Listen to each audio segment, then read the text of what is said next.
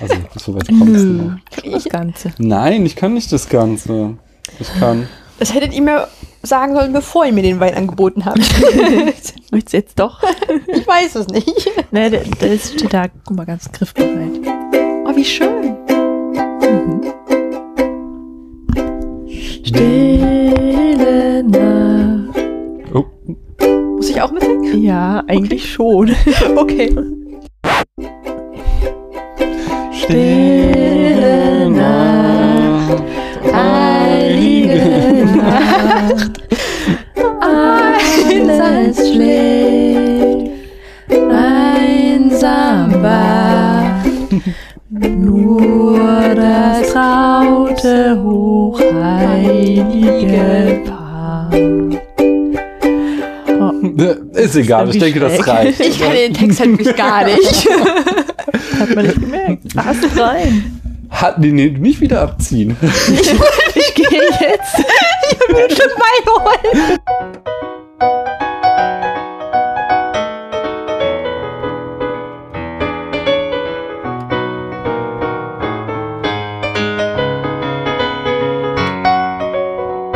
Hallo Paula. Hallo Daniel Hallo liebe Zuhörer. und liebe Zuhörerinnen. Herzlich willkommen zum Spätfilm. Wir sind nicht allein hier. Wir, wir, wir haben eine Gästin auf dem Sofa sitzen. Ähm, sag doch mal, wer du bist und was du hier machst. Hallo, ich sitze auf dem Sofa. Und mein Name ist Tabu oder auch Uli.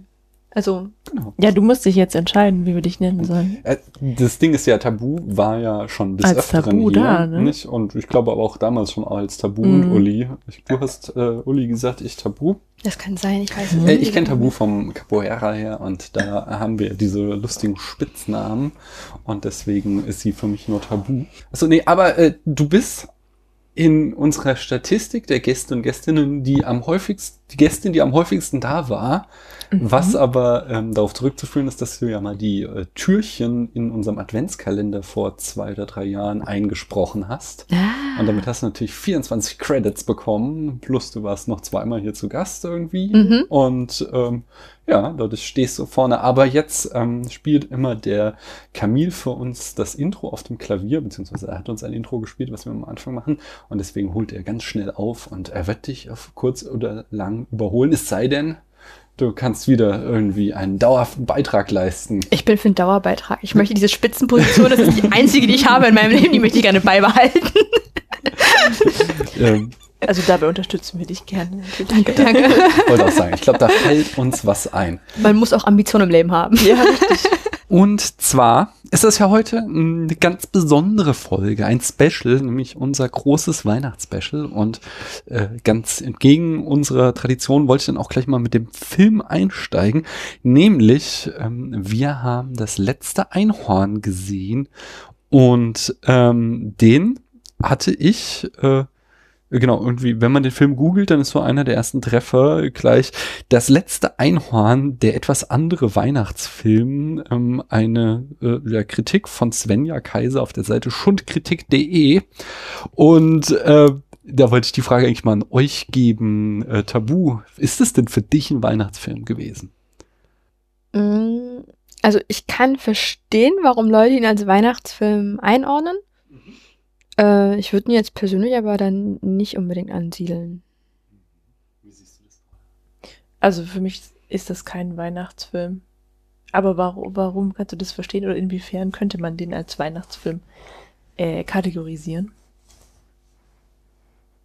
Naja, weil er ja schon so ein bisschen so dieses Thema Liebe und heile Welt so aufgreift und Märchenwelt. Und ich Mhm. glaube, dass es vielen Leuten ja prinzipiell Weihnachten eher so um diese, ja, um Mhm. diese liebevolle Stimmung geht. Und deswegen würde ich mich breitschlagen lassen. Wenn jemand sagen würde, es ist ein Weihnachtsfilm, würde ich sagen, okay. Ja gut, also so ganz äh, den, den, den groben, großen Bogen könntest du spannen. Ja. Mhm. Also wie gesagt, so gänzlich überzeugt, Mhm. so nicht so richtig, aber ja, und es ist halt ein Kinderfilm. Und ich glaube halt allgemein Kinderfilme sind ja zur Weihnachtszeit dann doch eigentlich Mhm. sehr gern gesehen, weil sie halt auch mal eine gewisse Unschuld haben. Ja, eigentlich ist ja so ein Weihnachtsfilm auch einer, der äh, traditionell an Weihnachten im Fernsehen läuft oder so, ne? Läuft denn das letzte Einhorn Das traditionell im ist Fernsehen? ein Mhm. guter Punkt. Ich habe nämlich auch mal auf Social Media rumgefragt. Ähm, und da sagte auf Facebook zum Beispiel unser gemeinsamer Freund Shaggy, auf jeden Fall, ohne das zu begründen. Ähm, auf Twitter antwortete Mängelexemplar, äh, es ist ein ganzer Jahresfilm.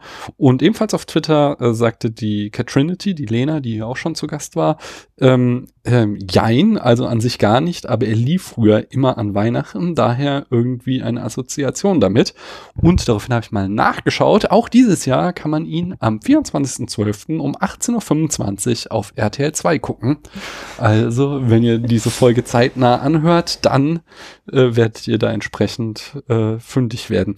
Mm, Ich dachte aber, es sind aber auch schon so Weihnachtsthemen drin. Einerseits kann man dieses äh, unsterbliches Wesen wird menschlich und am Ende opfert es sich und wird dann aber wieder unsterblich, kann man schon auch so eine Jesus-Metapher reinlesen.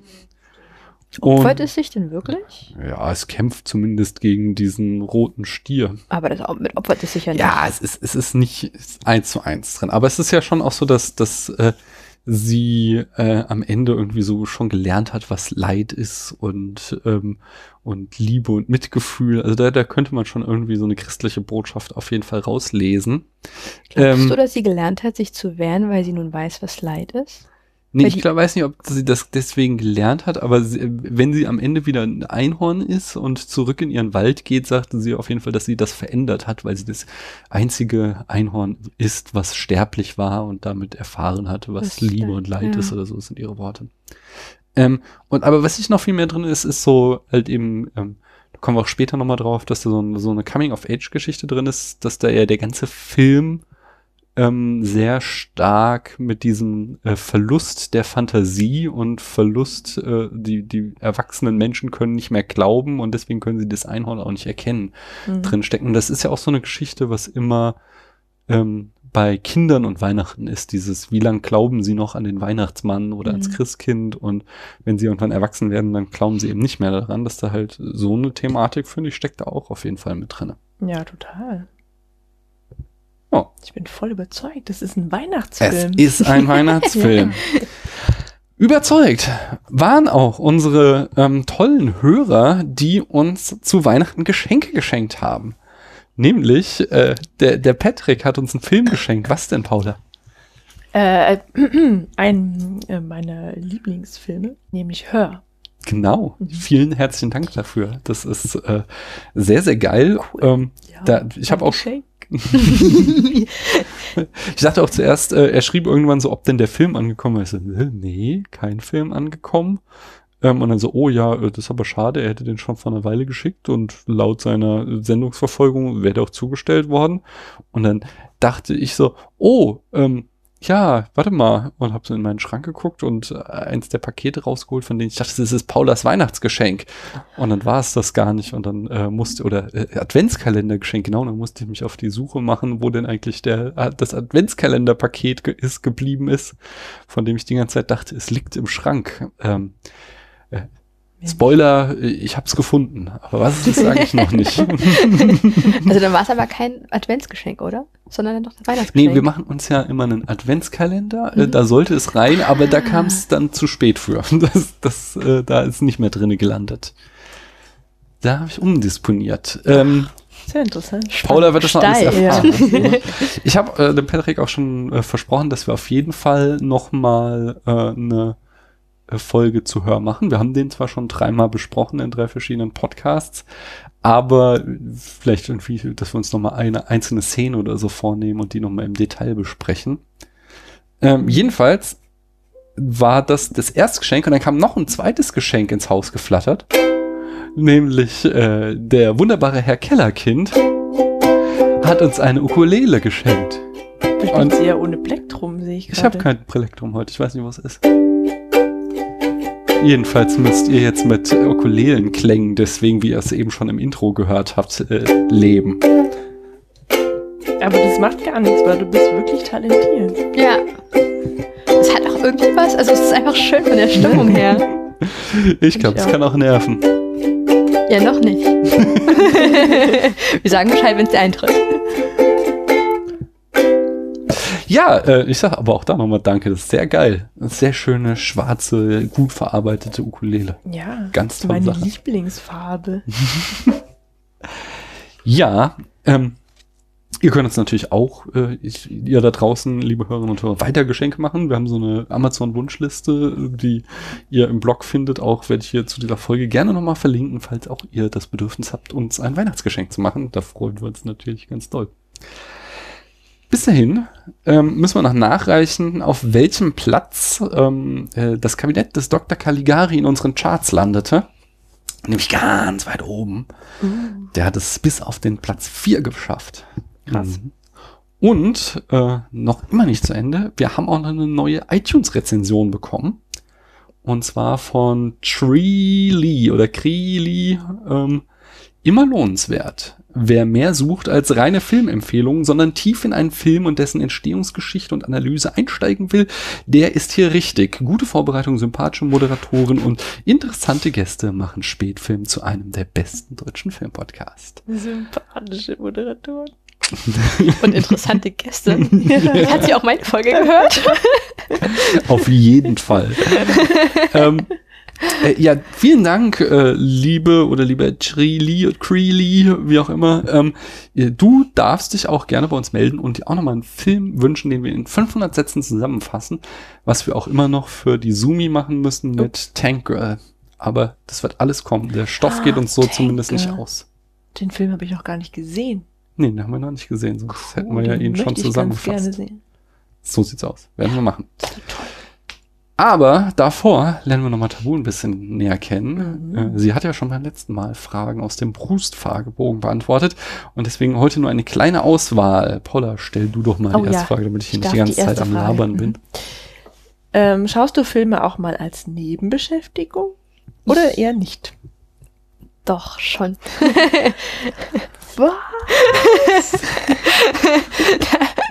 Ich schlafe vor allem nicht besonders gut zu Filmen. Ach so, ja, ist es dann eine Nebenbeschäftigung? Als Weiß ich nicht. Also tatsächlich, also es gibt so diverse Sachen. Ich finde Aufräumen schon unglaublich langweilig. Mhm. Und das heißt, das sind so die Lieblingsbeschäftigungen oder wäre das Beschäftigung, dass halt nebenbei ein Film läuft oder Mhm. man telefoniert oder man hört ein Hörbuch. Ähm, und Moment. Während du einen Film guckst, Nee, hörst nee. du ein Hörbuch. nee, nee, das sind diese drei Sachen, die ich mache, während ich aufräume. Ach so. Optional. Okay. da, also während des Aufräumens kommt dann auch mal Ich vor, dass ich halt auch nebenbei so einen Film wirklich gucke. verwirrt, ja. Telefonieren Nee. und Hörbuch hören. Das schaffe ich nicht. Immer nur eine Sache. ähm, und ansonsten ist es mir tatsächlich auch am Wochenende passiert, dass wir, ähm, ich war bei einer Weihnachtsfeier bei einer Freundin, ähm, dann so abends um eins, um zwei waren wir dann so fertig mit Feiern und dann haben wir uns halt alle noch überlegt, es ist doch schön, wäre so aus Tradition wieder halt Love Actually zu gucken. Mhm. Ob die Qualität des Films wollen wir jetzt gar nicht drüber Mhm. diskutieren. Manche Sachen guckt man halt auch einfach, weil man die schon sehr oft gesehen hat und ne, schön findet. Ähm, ja, und es war einfach sehr schön und dann habe ich die ersten zehn Minuten noch mitbekommen und dann bin ich wohlig im Kreise meiner Lieben eingeschlafen. Ja.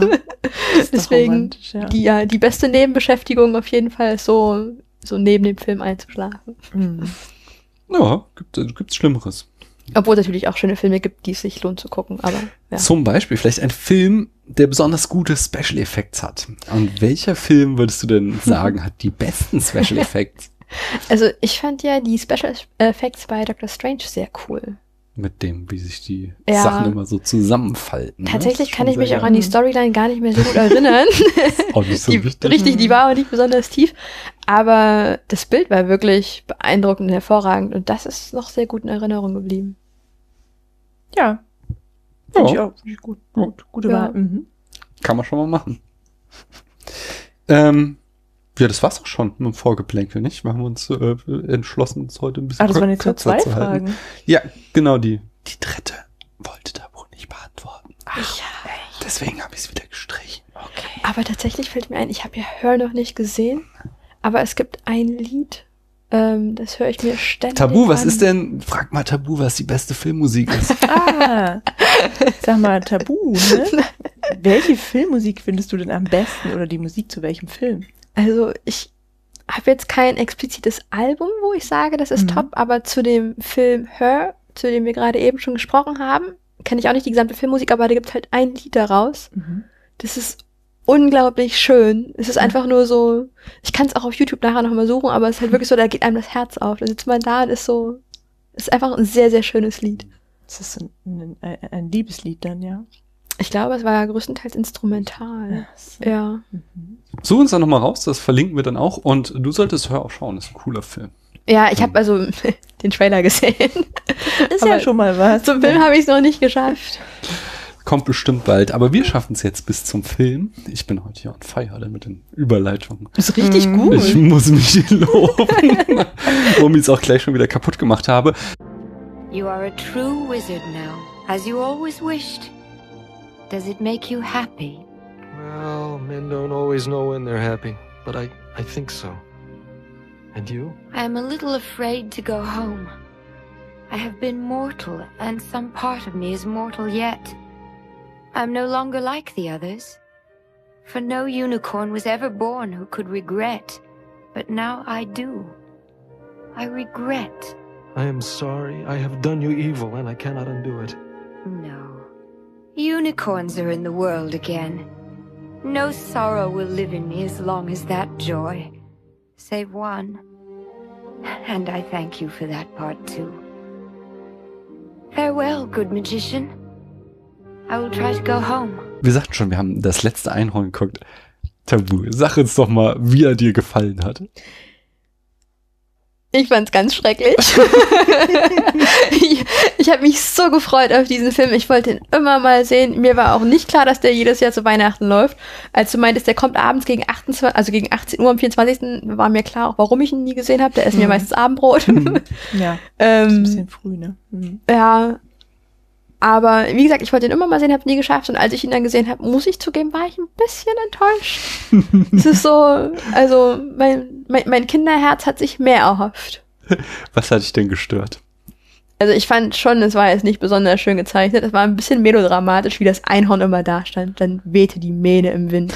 Schaut er mit seinen riesengroßen Augen so Mhm. ganz, ja, so in die weite Ferne. Das, das war mir ein bisschen zu viel. Und ich glaube schon, dass ich so ein Herz für Einhörner habe. Hm. Aber ja, ich fand, also wie gesagt, der Film hat mich jetzt nicht unbedingt überzeugt. Ich fand es ein bisschen schade. Sehr häufig hat mir auch so ein bisschen Erklärungen gefehlt, wie was wohin kommt. Ähm, Das kann ich nachvollziehen. Da ist einiges auch ein bisschen strange. Ja, und auch so ein bisschen so lose Enden und das ähm, finde ich ein bisschen kritisch. Aber ähm, tatsächlich, äh, wie mit so vielen Sachen, als wir uns schon im Vorgespräch ein bisschen so darüber ausgetauscht haben, da macht es ja dann auch wieder Spaß und dann kann man ja dem Film dann auch wieder was abgewinnen. Hm. Da kommen wir gleich zu. Sag Mhm. du erst mal, Paula, was du so von dem Film hältst. Also ich mag den Film sehr gerne. Ja. Das ist ja auch eine Kindheitserinnerung Mhm. meinerseits.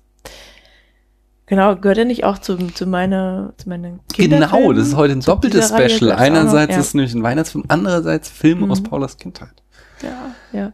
Und ich finde ihn sehr schön. Ja, Traurig und schön. ja. Ja. Ähm, ja, ja, ich, ich kann beides so nachvollziehen. Also ich finde ihn tatsächlich, ich habe ihn auch als Kind gesehen und ich finde heutzutage ist auch irgendwie ganz schön krass so, weil da sind schon irgendwie harte Themen, die da drin verhandelt werden und es steckt irgendwie eine echt tiefe Melancholie drinne in dem Film ähm, und das finde ich alles ziemlich cool. Ähm, ich finde aber genauso wie du sagst, ähm, dafür, dass da auch die Animationen immer extrem gelobt werden, werden wir auch gleich noch drauf kommen, ähm, weil auch ein ganz berühmtes Studio dahinter steckt, aber ich fand, ich finde ihn auch nicht so geil, ehrlich. Ich finde, es sieht nicht so gut aus. Also, also manche Sachen sind schon so, so in, in ihrer grotesken Art und Weise ganz cool. Also, also zum Beispiel Mami Fortuna oder diese dreibrüstige Harpier, die sind irgendwie coole Bilder einfach. normal Ne? Kann gut sein, aber es ist das ist schon cool. aber gerade also, zum Beispiel das Einhorn finde ich auch irgendwie, das ist auch so seltsam unproportional. Das hat irgendwie ganz dürre Vorderbeine und ist dann einen Barbie unter den Pferden. riesigen Hinterleib. Das ist irgendwie ganz, ganz merkwürdig. Und auch so die menschlichen Charaktere, die fand ich alle irgendwie sehr flach und komisch gezeichnet. Hat mir tatsächlich nicht so gut gefallen auch. Nee, aber, aber in die Details steigen wir gleich ein. Äh, bis dahin, Paula, erzähl du uns doch nochmal die Eckdaten des Films. Ja, der Film erschien im Jahre 1982 und die Regie führte Jules oder Jules Bass. Ja. Der hat viel TV, oder ist es, ist das ein Mann? Ja. Ähm, viel Fernsehen gemacht und hat unter anderem auch Der Hobbit produziert, und zwar den Film von 1977. Ist auch schon ein Zeichentrickfilm. Den habe ich, glaube ich, sogar gesehen. Aha, es gab noch einen zweiten Regisseur, nämlich Arthur Rankin Jr. Mhm. Dessen Filmografie ist wie folgt. Er hat viel Fernsehen gemacht, Mhm. ähm, Regie bei The Hobbit geführt Mhm.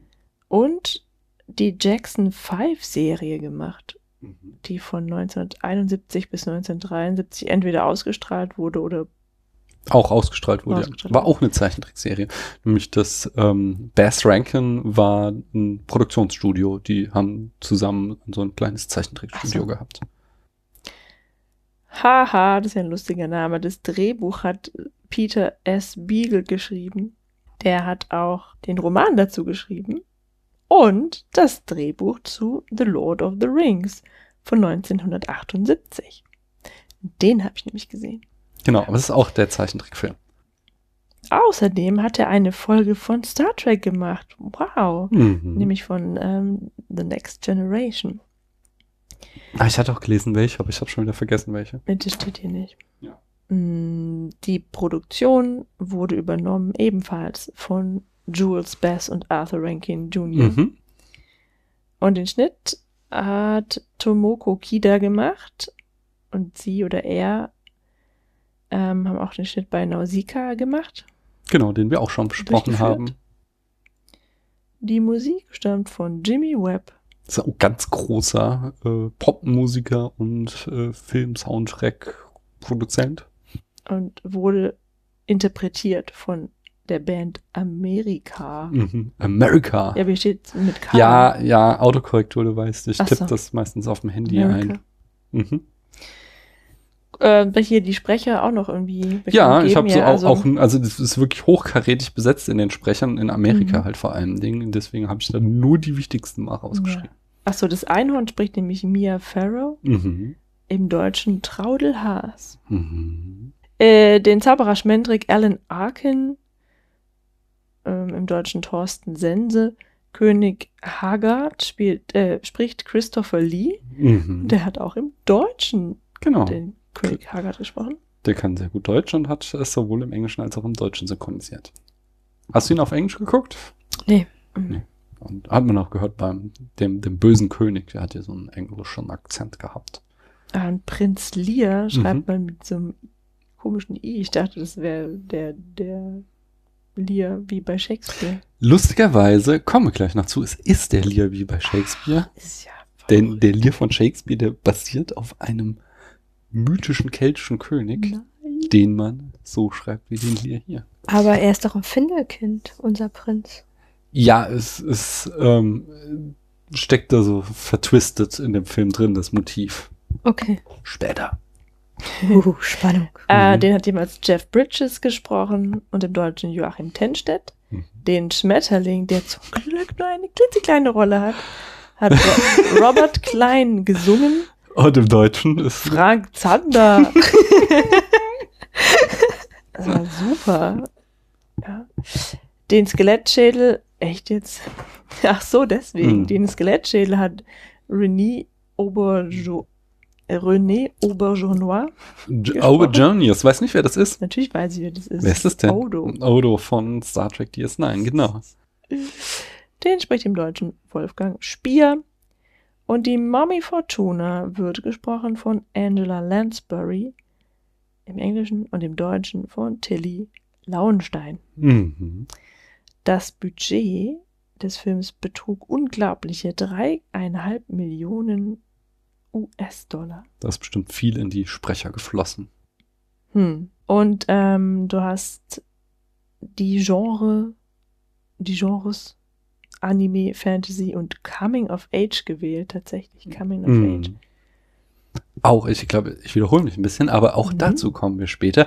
Denn zunächst muss uns Tabu nochmal die Handlung des Films in fünf Sätzen zusammenfassen.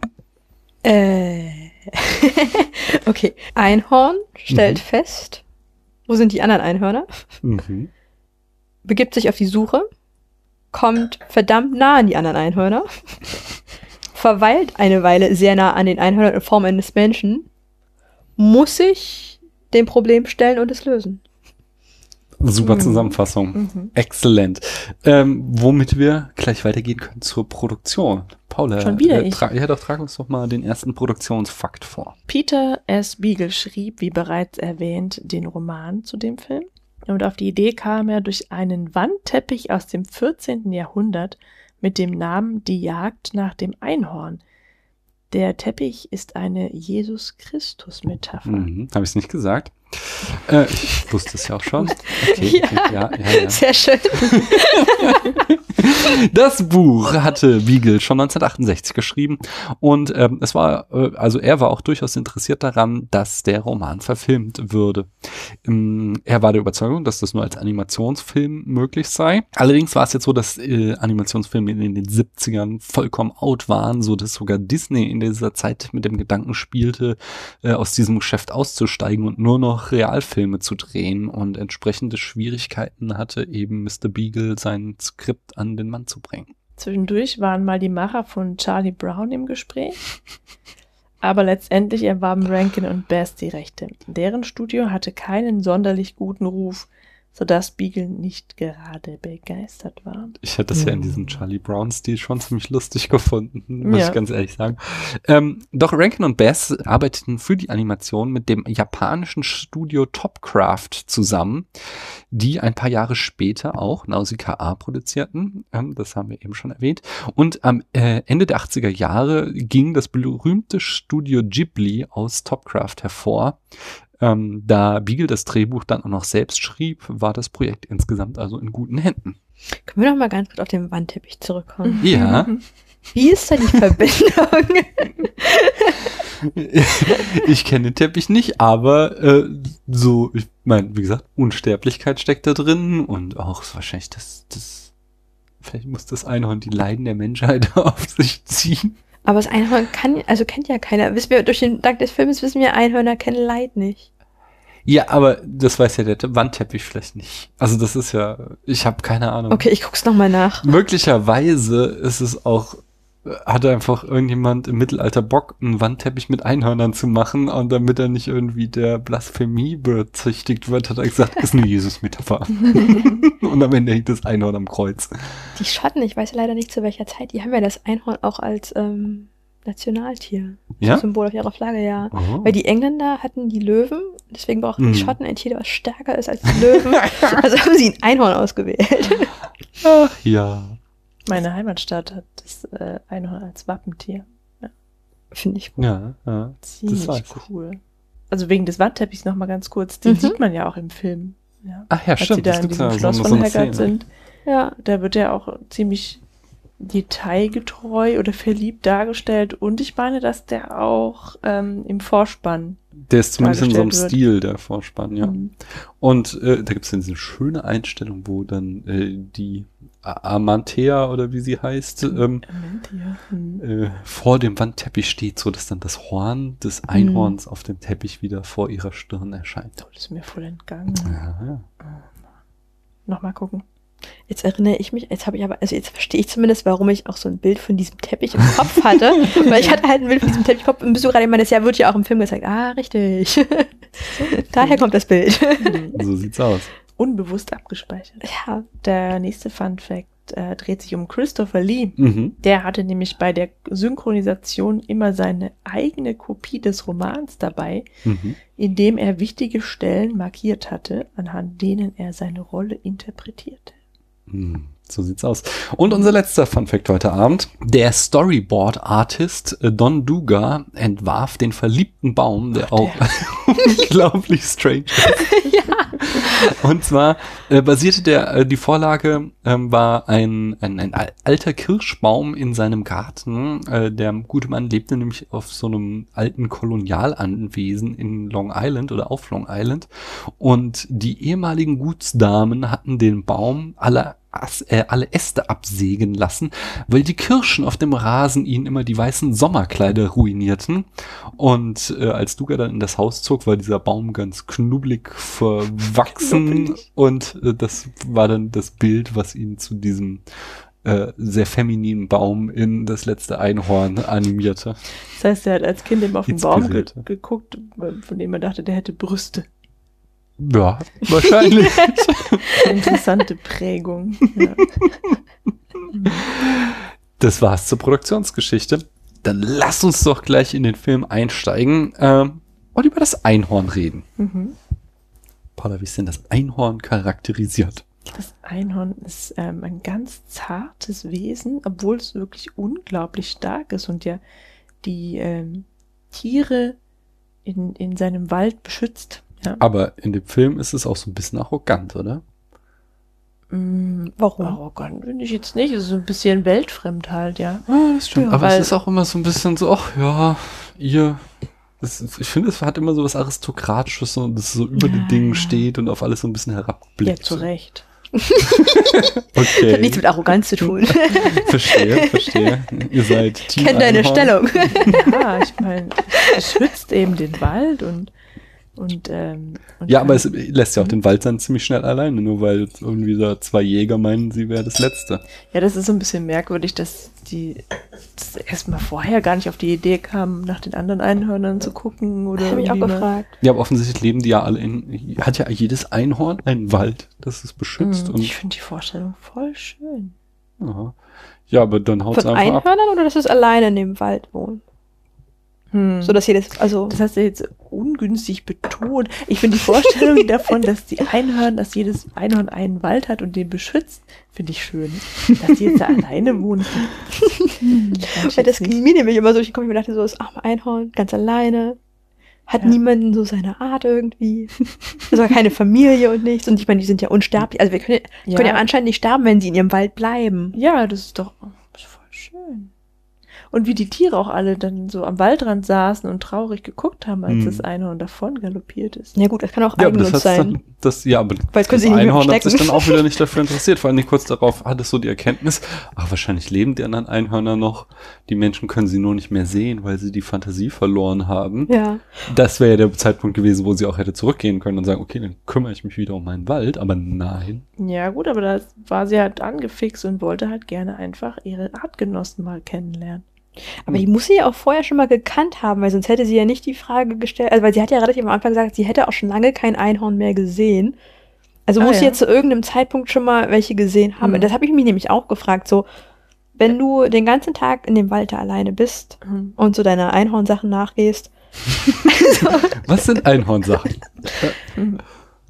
Den Wald beschützen. richtig, Auf der Wald- Wiese stehen. mit, mit deiner Magie den Einklang der Natur beibehalten. Boah, das klingt super langweilig. Das ist sehr viel Arbeit, unterschätzt das nicht. Unsterblichkeit, Erhabenheit kommt nicht so ohne weiteres. ja. ähm, ja, Aber es ist vielleicht so, so wie, wie bei so manchen Tieren, ähm, dass es so Reviereinhörner gibt und so streunende Einhörner. Nicht? Und vielleicht hat sie da mal vor Jahren ein streunendes Einhorn kennengelernt. Das ist jetzt aber reine Spekulation. Ja, das ist können die sich eigentlich fortpflanzen? gute Frage. Weil es gab ja schon eine ganze Menge Einhörner. Also wo kommen die her? Naja, aus den vielen Wäldern. aber das hat tatsächlich unsere ältere Tochter auch gesagt, wenn die sich, wenn die unsterblich sind, dann brauchen die sich ja eigentlich gar nicht fortpflanzen. Aber die können ja sterben. Ja, da müssen sie aufpassen. Hm. Ja, ich weiß. Ich weiß es auch nicht. Sie kennen ja auch keine Liebe, also okay, vielleicht kennen sie trotzdem Sexualität, aber vielleicht teilen die sich auch. Nein, aber es ist doch auch bei, es wird jedenfalls im Film nicht erklärt. bei weltlichen Tieren auch so, dass die Einzelgänger sind und sich dann irgendwie zur Paarungszeit treffen und dann Hm. vermehren die sich halt so. Wo wir schon so mitten Okay. im äh, Sex sind. Ist das eigentlich ein Kinderfilm? Hm, ja, schon, finde ich schon, ja. Aber vielleicht für größere. Also ich würde es meinen Kindern nicht zeigen. Echt? ich weiß nicht. Weil du den doof findest. Ja. Das ist ja was anderes. Also wir haben es mit einer Elfjährigen geguckt und die, die, das war auch nicht das erste Mal, also sie war auch kleiner, als wir das erste Mal mit ihr den Film gesehen haben. Ja, da war sie so fünf oder sechs. Oh, echt? Schon so Mhm. lange her, krass. Jedenfalls, sie, sie war jetzt nicht irgendwie nachhaltig traumatisiert. Nee, aber es sind ja schon schwere Themen, die da drinne stecken. Mhm. Ähm, also dieses, äh, da, alle Einhörner sind weg, besonders mit diesem echt gruseligen ähm, roten Stier oder Feuerstier? Nee, Mhm. rote Stier, oder? Oder stehe. Der sie da alle ins Meer treibt. Was ja auch so ein bisschen so eine, so eine Genozid-Metapher sein Mhm. könnte. Ja, also der wird ja auf ein systematischer Völkermord an den ähm, Naja. äh, an den Einhörnern begangen oder zumindest werden die da ins Ghetto getrieben, ins Meer. Mhm. Ähm, das ist ja ein hartes Thema und äh, dann, also in dem ganzen Film steckt ja zum Beispiel eine riesige äh, Depressions- und Todessehnsuchtsstimmung drinne, die super viele Charaktere äh, mit sich tragen. Mhm. Aber da mag ich mal auch gleich nochmal drauf ein, nochmal einen kurzen Umweg vorher machen, nämlich ich will nochmal so ein paar weirde Momente besprechen. Und da, wir haben ihn auch eben schon erwähnt, äh, den guten Frank Zander, nochmal auf diesen Schmetterling zu sprechen kommen.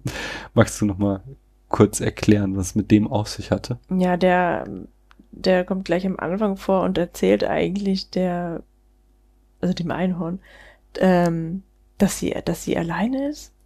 Ja. Also der, der Also, dass er das erzählt, ist schon mal eine sehr harte Interpretation von dir. also der singt halt die ganze Zeit, ja. Der, der, der, Der ist sehr der, bekifft. das ist so ein, so ein, der, der bringt so ein Mash-up aus verschiedenen Songs oder auch irgendwelchen Zitaten aus popkulturellen Werken und ähm, stößt damit irgendwie so einen gewissen Gedanken bei dem Einhorn an, ja. Aber das Einhorn kann halt auch nicht klar sagen, ob der Schmetterling es jetzt gerade irgendwie veräppelt, also ob er es ernst meint oder nicht, weil die, die merken sich alles und singen die ganze Zeit nur und es ist also allgemein bekannt, dass Schmetterlinge so ein bisschen spinnen. Das war schon sehr diskriminierend. Ja, ja, aber es ne, erklärt ja auch, warum der so gaukelt. Wie fandst du denn den Schmetterling? Der hat mich so aggressiv gemacht. Ich glaube, das war auch der Grund, warum ich dann so eine Negativeinstellung zu diesem ganzen Film hatte, weil er genau damit anfing, wie das kann doch jetzt nicht wahr sein. Ja, Komm doch endlich mal auf den Punkt. Echt genervt, ja. Wir haben hier 90 Minuten Zeit.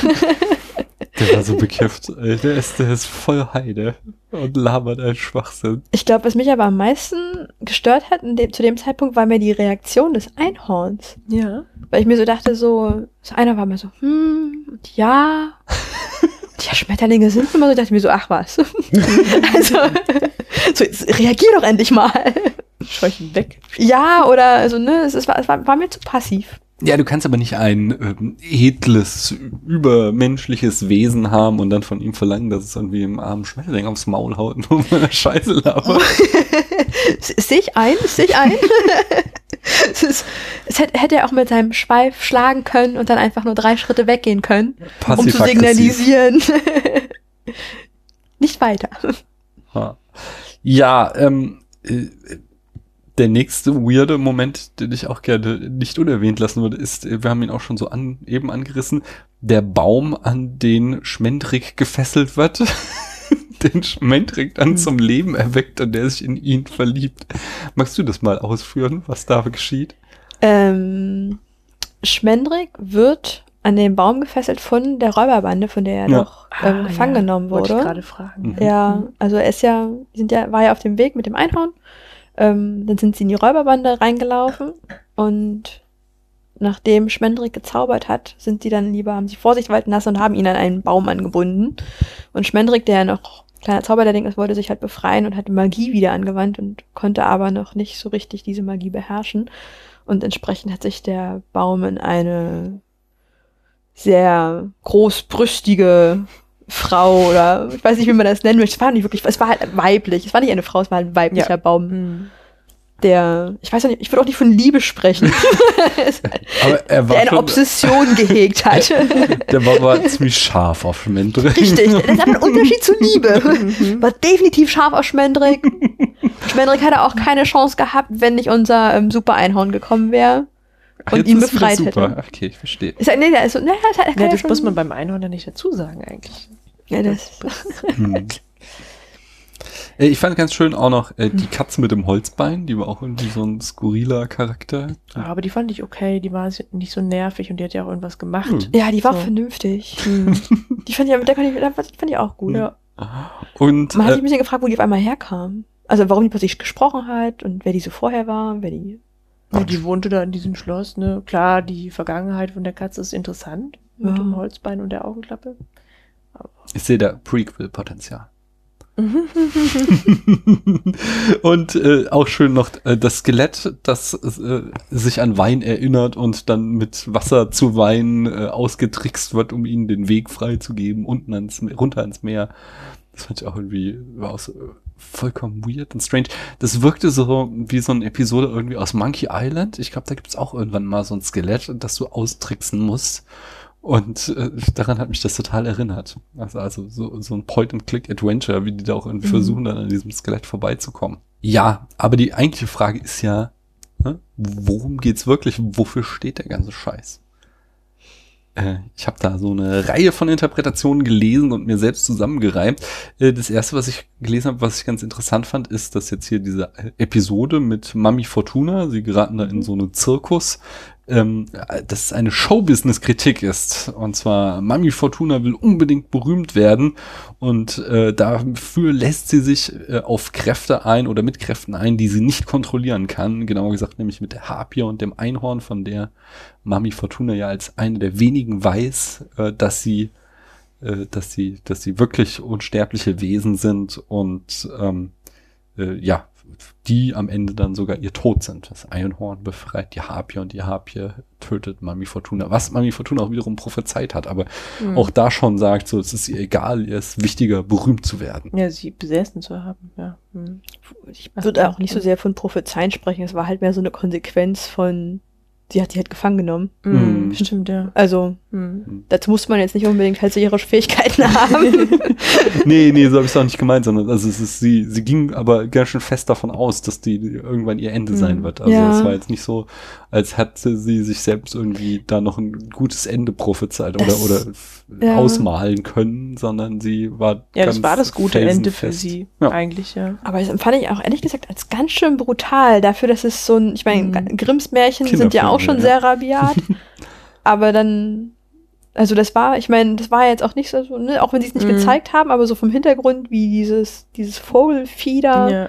so drauf auf jeder so rum, das ist schon, Auf jeden Fall. also, Die ist auch so abgrundtief böse gewesen, einfach, ja, weil sie befreit wurde und trotzdem auf, auf ihren Retter losgegangen ist auch und eigentlich auf alles.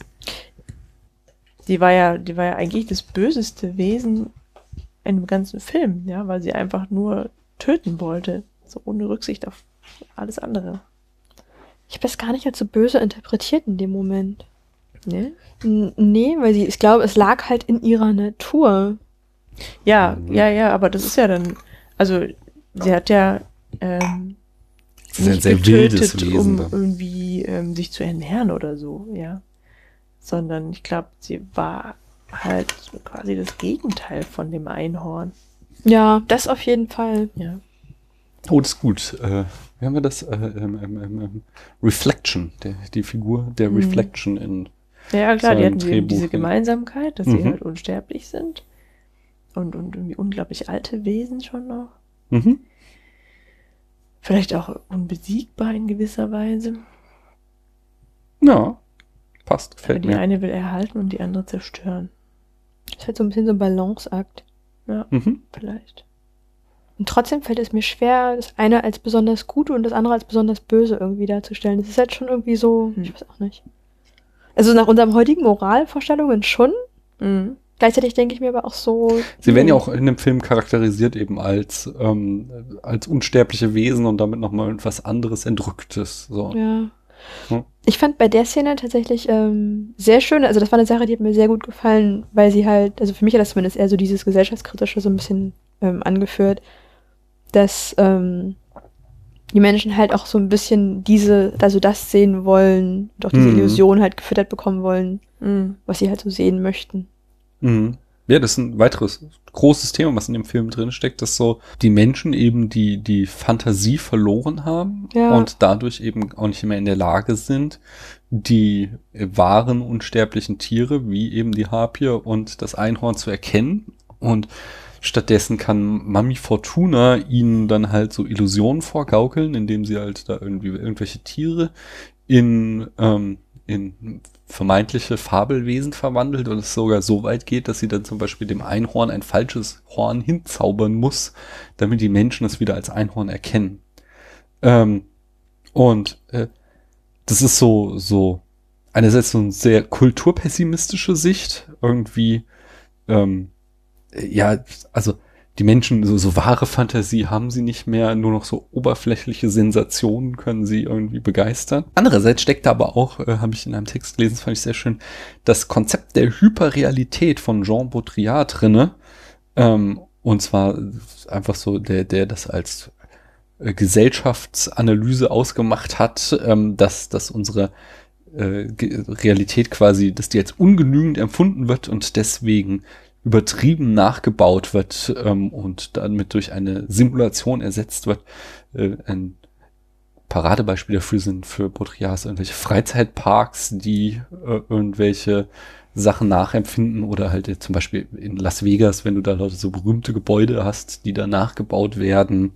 Ähm, äh, andere Beispiele dafür wären zum Beispiel irgendwie, äh, was weiß ich, Ureinwohner Amerikas, die sich in Reservaten äh, als federgeschmückte Indianer darstellen, um irgendwie da Touristen äh, zu bespaßen und damit Geld zu verdienen oder auch äh, hier die Bayern, die in Lederhosen und Dirndl rumlaufen, obwohl das irgendwie gar nicht so eine große Tradition ist, sondern irgendwie erst Anfang des 20. Jahrhunderts entstanden ist, aber äh, irgendwie alle Welt jetzt die Bayern so sehen will und sie sich deswegen auch so geben. Und also, äh, versteht ihr, was ich meine? Das ist halt einfach so Mhm. diese, diese Idee, dass man äh, die Realität noch mal so ein bisschen durch so eine Show aufpeppen muss und dass das da so mit drin steckt, auch in diesem Film, in dieser Motiv von Mami Fortuna. Und es wird auch so zum Beispiel an anderer Stelle äh, ähm, thematisiert bei diesem Kontrast zwischen dem Captain Cully, der da der reale Räuber ist, aber irgendwie so ein ziemlich tristes Dasein äh, fistet und der dann da auch äh, durch ähm, Schmendrick ausgetrickst werden kann mit Robin Hood und dem Mythos, äh, dem dann seine ganze Räuberbande hinterherläuft. Ähm, und äh, irgendwie, Captain Cully sagt da selbst dazu noch irgendwie, Robin Hood ist ein Mythos und wir sind nur die Wirklichkeit. Mhm. Äh, und so quasi, quasi dieses Mythische, die schnöde Realität schlägt. Ähm, was auch was ist, was äh, Prinz Lear kritisiert, der irgendwie, der will ja unbedingt so ein Held werden und bekämpft dann Drachen, um das Einhorn zu, äh, die als Menschen wandelnde, Almatea heißt sie da oder so. Amantea? Ach, Ich habe schon wieder vergessen. Die, die zu bezirzen und der ja dann auch irgendwie am Ende äh, sagt, äh, so, so, so die Zeit der Helden ist vorbei und was ihm nur noch bleibt, ist am Ende sich äh, selbst zu opfern. Ich würde eher an der ersten These festhalten, dass das halt irgendwie darstellt, dass die Menschen nur das sehen, was sie sehen wollen. Mhm. Und halt auch irgendwie die Wahrheit einfach nicht sehen. Die, also in, in beiden, während einerseits sind diese Kreaturen bei Mommy Fortuna eben keine Fabelwesen und andererseits sind es eben das, das Einhorn kein Pferd. So, Mhm. ja, aber das wollen sie nicht. Das können sie nicht sehen, weil sie es nicht wahrhaben wollen, dass es das gibt. Und das ist dann aber schon ein ziemlich pessimistisches Bild auf die Welt, oder? Mm, Ja, ich weiß nicht, ob das unbedingt pessimistisch oder vielleicht realistisch sein soll. Mhm. Aber gut, das heißt ja schon, dass sie es nicht mehr können, dass die Menschen es nicht mehr wahrnehmen können, sondern es mal konnten, ja. Wissen wir aber auch nicht, ob sie es mal konnten. Vielleicht ist das tatsächlich auch einfach ein Dauerzustand. Mm, Ja, und das glaube, andere das ist wird mehr so, so ein. das wird, glaube ich, so dargestellt. Mhm. Ja. ich dass glaube, es der suggeriert der. Film schon so, ja. Also, ja, Andererseits wird ja auch irgendwie nie gesagt, dass es früher irgendwie mal besser war, so, weil die, also eigentlich hat sich ja für die Menschen gar nicht so viel verändert, dadurch, dass das Einhorn weg, also dass die Einhörner gefangen wurden. Hm. es können ja auch noch, das wurde ja relativ am Anfang gesagt, wenn du besonders gut oder besonders böse bist, dann kannst du sie ja auch noch sehen. Mhm. Ach, das habe ich nicht mitgekriegt. Das habe ich auch nicht mehr. Also, war also relativ am Anfang. Deswegen, ich musste ja, ich mein, mein Mhm. Einhornwissen war sehr begrenzt. Stammt größtenteils aus Harry Potter. Immerhin. Mhm. ähm, Einhornblut macht, äh, Einhornblut macht unsterblich. Und Einhornhaare sind Kerne von Zauberstäben. Ass. Ähm, und die kannst du vor allen Dingen halt auch viel zu Reparatursachen benutzen. Das hat Hagrid nämlich im Wald immer gemacht, weil die Mhm. nicht so schwer reißen. Mhm. Aber unabhängig davon, ähm, ja, wurde halt im Film gesagt, dass halt besonders gute oder halt auch besonders schlechte Menschen die sehen können, weshalb ich auch glaube, dass diese Mutter Fortuna oder Mama Fortuna in der Lage halt war, sie zu sehen, weil sie ja schon Ach so, ich dachte, Vieles weil sie eine menschlich Hexe schlechter. ist. Genau, ich hatte das auch, weil sie Hm. genau wie Schmendrick Aber- halt so was Magisches an sich hat. Genau, sie hat ja was Magisches an sich, aber sie ist ja auch keine richtige Hexe, weil das sagt ja Schmendrick auch am Anfang, weil er so Mhm. sagt, so sie kann halt, ähm, sie kann nicht verwandeln, aber sie kann halt die Illusion erzeugen. Mhm. Das heißt, sie kann jetzt aus diesem kranken Affen halt keinen starken Affen Mhm. machen, sondern aber sie kann halt den Leuten halt das Bild vermitteln oder sie halt glauben lassen, dass es halt das ist, was sie sehen wollen. Was ja aber auch so ein Thema ist, was sich durch den Film zieht. Schmendrick ist ja auch kein richtiger Zauberer, sondern auch voll der Dilettant. Naja, sie sind ja beide, sie können ja schon irgendwie zaubern, also gerade Schmendrick ja auch. Ne? Ja. Aber nicht so richtig Der geil. ist halt nur nicht so kein guter Zauberer. Ja. Mhm. Aber da könnte auch das nächste Thema vielleicht drin stecken, nämlich, was ich ja schon sagte, das ist ein, ein Coming-of-Age-Geschichte. Man kann es nämlich auch so lesen, dass das Einhorn für das Kind steht, was erwachsen wird. Es wird aus seiner Kindheit gerissen durch das Gespräch der Jäger, dass es keine Mhm. anderen äh, Einhörner, aka Kinder gibt, die nämlich alle erwachsen geworden sind. Äh, sie selbst, das Einhorn versteht ja auch, wird wiederholt thematisiert, die Sterblichkeit nicht, ähm, das Erwachsenwerden und selbst so ihm wohlgesonnene Personen wie Schmendrick und Molly, die man als die Eltern des Einhorns interpretieren könnte, äh, bleiben dem Einhorn fremd. Finde ich sehr nachvollziehbar, dass Kinder halt seine Eltern nicht verstehen, ihre Eltern. Schmendrick, der Papa, verwandelt dann das Einhorn gegen ihren Willen in eine Frau. Das, da steckt schon echt viel Freude drin, ne? genau wie in diesem Baum mit dem Schmendrick. Sobald dann äh, sie eine Frau ist, ist sie dann auch in der Lage, sich zu verlieben, äh, er verliert aber dann wiederum die Fähigkeit, andere Einhörner oder eben andere Kinder zu erkennen. Sie verlernt, ein Kind zu sein, äh, so genauso wie halt andere Erwachsene auch Einhörner immer nicht sehen können, also die auch nicht mehr wissen, wie es ist, ein Kind zu Mhm. sein. Sie vergisst ja auch ein bisschen, wer sie ist. Genau, Das wäre da Genau. hervorragend mit reinspielen. auf jeden Fall. Sie, sie, sie ist da, hat da voll so ein Amnesietrip. Genau, und sie lernt dann aber stattdessen sexuelle Liebe kennen und das Bereuen, das auch irgendwie etwas ist, was Kinder nicht kennen, aber Erwachsene. Und äh, aber am Ende quasi, das ist dann so das Happy End, äh, findet sie quasi zu dem Kind in sich zurück. Äh, aber zugleich ist es auch so, dass sie ja sagt eben, dass sie Liebe und Verlust kennengelernt hat. Also das heißt, sie wird zwar immer eine äh, erwachsene Frau bleiben, aber sie hat gelernt, jetzt ihre kindliche Seite nicht aufzugeben. So könnte man den Film auch interpretieren. Ja, aber bei all diesen Interpretationsansätzen ist eigentlich das Hauptthema des Films jetzt nicht erwähnt worden. Ja. Mhm. Nämlich der König Haggard oder Haggard. Wollte ich noch drauf kommen? Ja, weil Würde darum ich, geht's ja eigentlich, ja, dass er, Ja? ähm, dass er ja so furchtbar unglücklich ist und nichts ihn glücklich machen kann und er halt Darf ich nur, kurz nochmal einhaken? Ich würde da gerne eine Triggerwarnung aussprechen, nur weil es ja den Werther-Effekt gibt und wir werden jetzt über Depression und Todessehnsucht sprechen und wenn Menschen sich nicht wohlfühlen, äh, also wenn es euch echt schlecht geht, sucht euch Hilfe, ihr habt eine Krankheit, die heilbar ist und schaltet diesen Podcast jetzt bitte ab. also der Haggard, das Einzige, was ihn irgendwie, was, es macht ihn aber auch nicht glücklich, sondern es gefällt ihm, ja, der Anblick eines Einhorns. Er sagt, er, das Und erinnert ihn daran, wie es war, glücklich zu sein. Oder so, ja. Und deswegen sammelt er jetzt Mhm. Einhörner und er möchte alle besitzen. Das heißt, sein einziges Motiv ist Habgier, aber offensichtlich ist er ja, obwohl er fast alle auf bis ein, auf, bis auf ein Einhorn schon hat, unglücklich.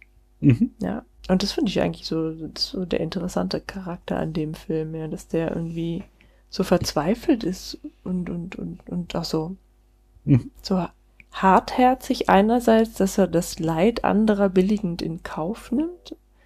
Auch Und- freudig in Kauf nimmt sogar. Ja, ja, der, der ist ja jetzt auch nicht irgendwie happy. Nee, ja. das stimmt. Aber der, Aber, in, der also, irgendwie will er es ja schon. Also, es ist ja noch nicht Ja, mehr so billigend im Sinne von so, ich nehme das jetzt hin, sondern es ist ja schon so, also, er, er fördert das ja auch. also der, der sperrt die halt ein. Ja. Ja, und vielleicht empfindet er so eine gewisse sadistische Freude daran, weil die Einhörner sind ja gleichzeitig auch wieder das, was er bewundert. Und trotzdem tut er diesen Wesen dieses Leid an. Mhm. Das ist doch interessant. Ja. Ich finde, also, deswegen habe ich das eben auch so äh, krass gesagt. Ich finde, es ist halt auch wieder eine harte Metapher für eine klinische Depression. Also, ihn kann nichts mehr glücklich machen. Er ist hardcore depressiv und gerade wie viele Männer ähm, versucht er halt diese Depression selbst zu kurieren mit einer Sucht, mit äh, halt statt Alkohol oder Drogen versucht er halt Einhörner zu sammeln. Ja, ja, also es ist halt, steht, Ja. ist halt auch wieder metaphorisch, aber also, also so halt statt halt sich immer zu besaufen und damit irgendwie versuchen wieder irgendwie so einen glücklichen Zustand herzustellen oder zumindest einen des Vergessens ist er halt da dabei immer seine Einhörner ins Meer zu treiben und äh, zugleich ist es aber was, was ihn eben nicht, was, was ihn nicht heilt, sondern was ihn halt ähm, äh, dauerhaft unglücklich sein Mhm. lässt und am Ende stürzt er dann ja auch in seinen Tod. Also mit anderen Worten, er begeht ja quasi Suizid. Begeht er Suizid? Er wird quasi als Opfer des, des Kampfes zwischen Stier und Einhorn stirbt er. Ja. Aber da das der Stier ja so quasi sein Wesen ist, ist das, würde ich das schon auch wieder als eine Suizidmetapher interpretieren. Er ist jetzt auch nicht unbedingt so am Start, dass er da unbedingt überleben will. Also, aber ich fand, also es war nämlich eine Sache, die hat mich so ein bisschen gestört, weil wir haben halt diese unglaublich traurige Figur Mhm. und es ist ja wirklich so, so ein Fass ohne Ende, hat man den Eindruck. Mhm. Und ich finde es auch okay, dass es ähm, keine Erklärung dafür gibt, weil ich finde, das ist tatsächlich auch mal relativ, das, das war mal tatsächlich real, realitätsnah, so, ne? Mhm. Man kann halt diesen Gefühlszustand haben, ohne dass es dafür eine Begründung gibt. Punkt. Ähm, aber ich finde es halt ein bisschen schade, dass halt die Lösung des Films dann darin lag, dass er halt einfach starb. Ja. Das ist dann halt einfach nur so, ja. Ja, aber alles andere, wenn er jetzt irgendwie dann irgendwie gecheckt hätte, dass es viel schöner ist, wenn die Einhörner alle frei sind und leben können in ihrer natürlichen Umgebung, das wäre auch echt extrem Aber kitschig muss ja auch gar nicht sein. Also, man hätte ihn auch einfach leben lassen können. Das wäre jetzt nicht. Aber das, ist ja- das spielt halt wieder so in diese komplette ähm, Trauer- und Ten- Todessehnsucht aller Figuren in diesem Film. Also ich meine, Prinz Lear stirbt halt auch und ähm, Lear ist halt auch irgendwie äh, todtraurig, weil es ihm nicht gelingt, ein echter äh, Held zu sein und da äh, die Prinzessin für sich zu gewinnen. Genauso wie Molly Crew ihrer Jugend nachtrauert und das halt so, ein- so ein großes Thema ist, was den ganzen Film durchzieht, dass ähm, halt alle, die, genau, Mami Fortuna auch, die sich da dem Tod hingibt, dass alle irgendwie drauf und dran sind äh, zu sterben und das eben als Kontrast gesetzt wird zu diesem unsterblichen Einhorn. Und deswegen, also Hm. ich verstehe, was du meinst. Ich, es ist auch irgendwie unglücklich. Hat halt irgendwie nicht so, ein- so, ein- so ein Redemption-Arc. Also er kann in keinster Weise irgendwie zeigen, dass er doch ein guter Kerl ist. Oder er hat auch irgendeine Form von Charakterentwicklung, sondern er ist halt der Typ, der Einhörner sammelt und am Ende daran zugrunde geht. Ähm, und von daher ist er sehr eindimensional auch irgendwie als, als Feind. Und, und das ist mehr so Andeutung, dieses, was, was, dass da irgendwie Depression drin steckt oder sowas, aber das, das wird nicht großartig ausbuchstabiert von dem Film. Wie findet ihr denn so die Frauenrollen in dem Film? Das ist genau diese, diese Molly, die hat auch noch eine interessante Szene, als sie nämlich äh, das Einhorn ja sieht. Ja? Mhm. Mhm. Das erste, was ihr einfällt, ist, dem Einhorn Vorwürfe zu machen und es zu fragen, wo warst du? Wo warst du? Ja, weil sie irgendwie als Kind sich immer gewünscht hat, ein Einhorn zu sehen. Weil das, weil Kinder, die ein Einhorn treffen, sind in irgendeiner Weise privilegiert, ja. Als sie ein Kind war, kam kein Einhorn bei ihr zu Besuch. Aber jetzt plötzlich dann eben doch. Und das ist auch der, das macht sie irgendwie, also erstmal kommen die Vorwürfe, aber andererseits macht sie dieses Aufeinandertreffen auch so glücklich, dass sie dafür eben alles andere, ihr altes Leben stehen und liegen lässt. Das habe ich aber auch nicht verstanden. Ich habe diesen Vorwurf am Anfang nicht verstanden, Ja. weil ich mir dachte so, also woher kommt der? Woher, Mhm. also, ne? Ja, als hätte sie auch was ganz Schlimmes erlebt und hätte unbedingt ein Einhorn gebraucht in ihrer Kindheit, weil dadurch, dass sie nicht gerettet wurde, ist sie jetzt irgendwie Räuberbraut geworden oder so. Ja. Keine Ahnung. Wobei das ja auch nicht wirklich schlecht war, weil die Räuber waren ja auch jetzt, also die waren ja jetzt auch nicht die Oberschurken Das war irgendwas mit der Suppe. Sie sollte mehr Wasser in die Suppe in die kippen. Rattensuppe. Ach ja, genau, lustig, also ja. das ist ja irgendwie trotzdem kein geiles Leben. Nee, Nee, aber da aber- steckt für mich halt wieder dieses Erwachsenwerden und Verlust der Fantasie drin und so. Ne? Als Kind, da wünschte dir ein Einhorn und du siehst es nie. Und gerade wenn du erwachsen bist und äh, verhärmt, zynisch Mhm. geworden, da kannst du dann auch nichts mehr damit anfangen, wenn es dir da begegnet. Ja, doch, so hat er dann schon gewirkt. Also, Ich wollte gerade sagen, ich fand, die war ja noch mit ähm, die emanzipierteste von allen. Hm. Obwohl sie ja auch diejenige war, die gesagt hat, Schmendrick, jetzt tu doch endlich was. ja, und sie hat dann angefangen zu kochen. Ja, Zu das ist, Hm. wie gesagt, das sind große Kritikpunkte an dem Film. Aber vergleichsweise war sie ja immer noch halt diejenige, die halt so ein bisschen da Sachen aufgeklärt hat und die so ein bisschen die Fäden, also die so das große Bild Hm. im Kopf hatte, hatte ich so ein bisschen den Eindruck. Ja, das stimmt. Aber ich meine, am Ende zum Beispiel haben wir auch dieses Bild, dass der, der männliche Held stirbt und äh, das eindeutig weiblich konnotiert oder die auch als Frau zwischendurch rumrennt, Einhorn. äh, Sie kämpft dann gegen den Stier und gewinnt. Ja, dann wieder. Das ist auch eine gute Frage. Woher kommt eigentlich dieser Stier? Was ist es? Hat, hat dieser König Haggard auch irgendwie magische Fähigkeiten? Ich weiß es nicht. Ich wusste, ich hab mich, ich hab, also erklärt wird's nicht. Mhm. Ich habe mir das dann bloß so zusammengereimt, wie so vieles in dem Film, was man sich so zusammenreimen musste.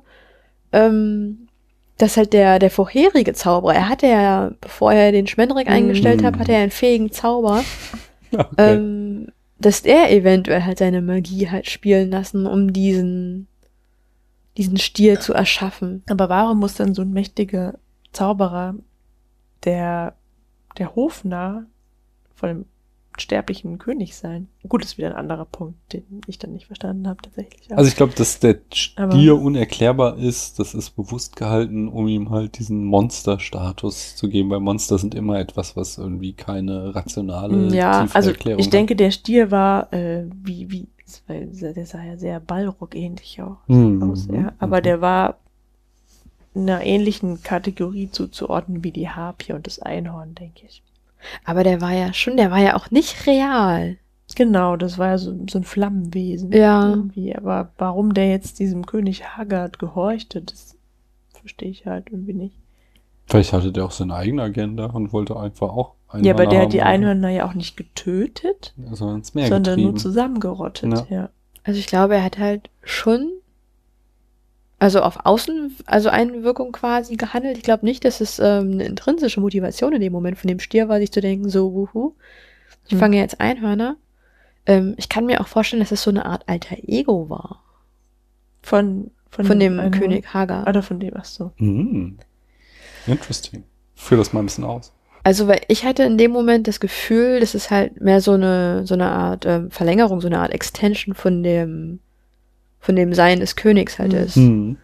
Und das, ähm, So könnte so seine wütende, äh, zornige, aufbrausende Seite sein. genau. Mhm.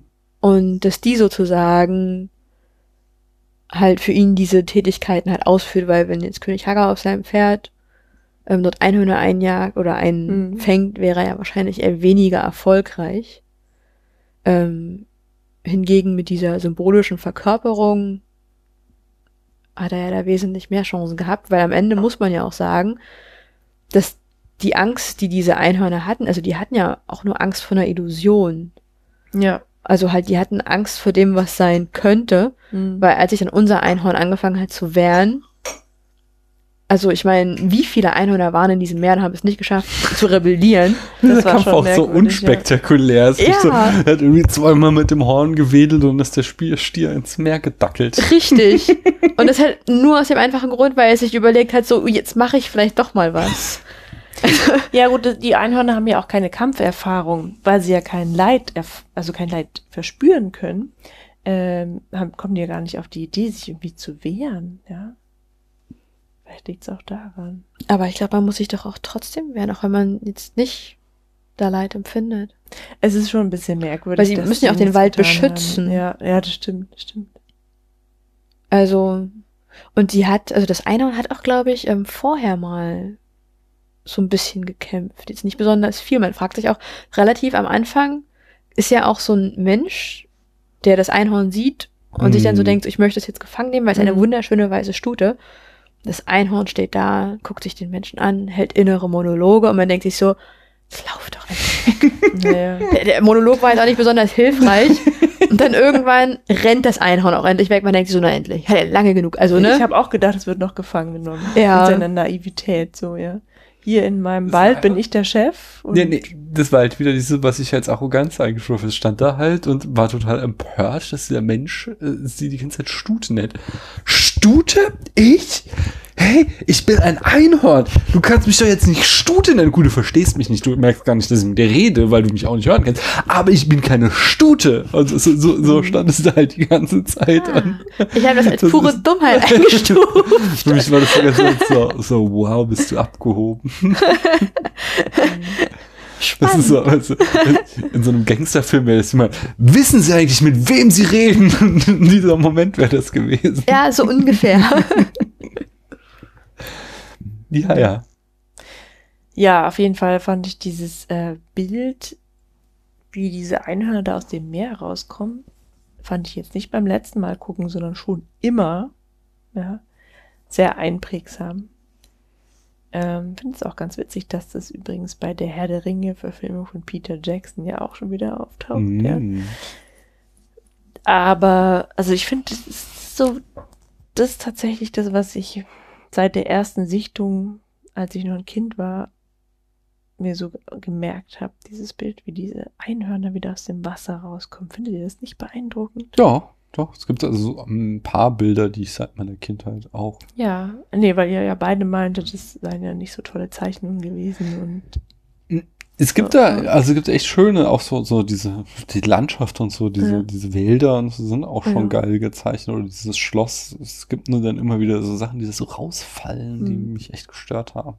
Also ich finde, also gerade was halt ähm, vorhin nur so andeutete, dass halt immer betont wird, diese Verbindung zum Studio Ghibli und die, die ähm, Anime-Filme von Ghibli, die sehen halt so viel geiler aus einfach. Und da ist es halt wirklich nur ein billiger Abklatsch dagegen, muss ich ganz ehrlich sagen. um nochmal auf die Frauenfiguren zurückzukommen. Die Frauen in dem Film sind irgendwie die einzigen Gescheiten.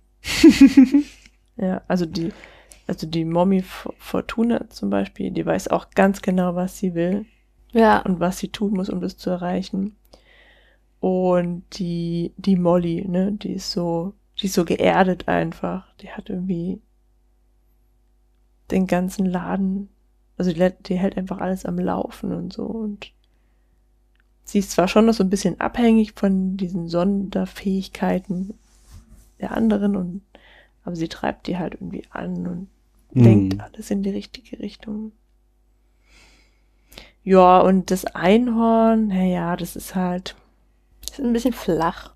ja, es ist tatsächlich so ein bisschen hilflos, auch weil es eben so aristokratisch ist, ja, weil es irgendwie nicht gewohnt ist, dass, äh, dass es irgendwelche Hürden gibt, schätze ich mal, ja. Also sie schert sich ja auch gar nicht um die anderen, die steht ja da irgendwie den ganzen Tag nur auf dem Balkon und weiß nicht wieso. Die spricht auch nicht viel. Das ist das, was ich so irritierend Ja, die ist halt einsam, ne? Ja, aber also ich finde, gerade so als Mensch, weil sie fängt ja dann auch an, so diese Emotionen zu haben. Und ich Mhm. muss ganz ehrlich, also ich finde, diese menschliche Figur des Einhorns, die ist mir wirklich viel zu flach und viel zu einseitig. Mhm. Weil sie sagt nicht viel Mhm. insgesamt und auch wenn sie einsam ist und ihre Motivation, sich in den Prinzen zu verlieben, ist auch irgendwie eher dem geschuldet, dass er halt so der Einzige ist, der ihr da irgendwie so Aufmerksamkeit schenkt. Mhm. Und auch relativ am Anfang verfällt er ja direkt so in, ähm, er muss sie irgendwie verteidigen.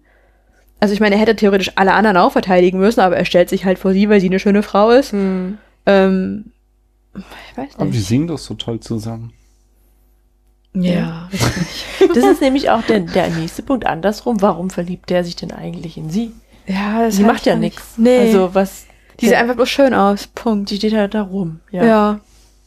Das Ich finde ich auch sehr merkwürdig. Aber andererseits, er lo- lebte halt in diesem total verrotteten Schloss, was ja auch ein schönes Bild ist, so für das Innenleben von König Haggard. Mhm. Äh, aber da ist ja nichts los. Ich meine, er hat eine Hätte sich auch in Katze Molly mit, verlieben können. Die mit, ja, aber die hing ja schon mit dem Schmendrick rum.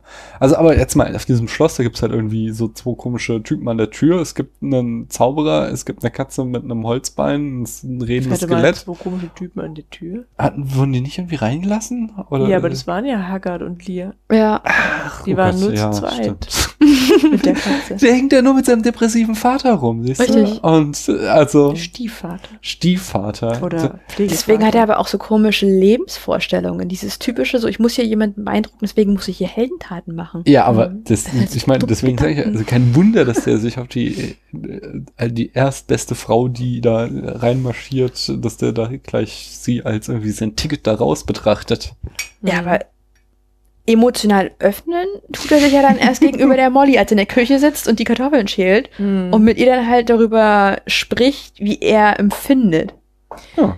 Ja, das ist schon, weil er sie halt, weil er ja auch irgendwie in diese magische Welt von früher gehört, ja, mit seinen Heldentaten, ja, mit den Drachen bekämpfen und so. Ja. Und halt spürt, dass sie auch ein Wesen von früher ist, während Molly halt so im Hier und Jetzt lebt. Hm. Ja.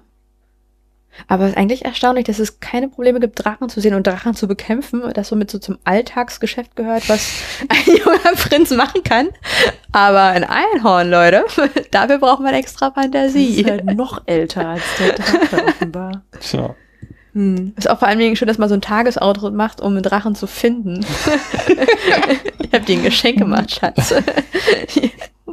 Der arme Drache, der hat da bestimmt noch rumgechillt, hat überhaupt nichts Böses Ja, im Sinn und dann kommt plötzlich gemein. dieser Ritter vorbei, der nur eine Trophäe braucht, um eine Frau zu beeindrucken. ja.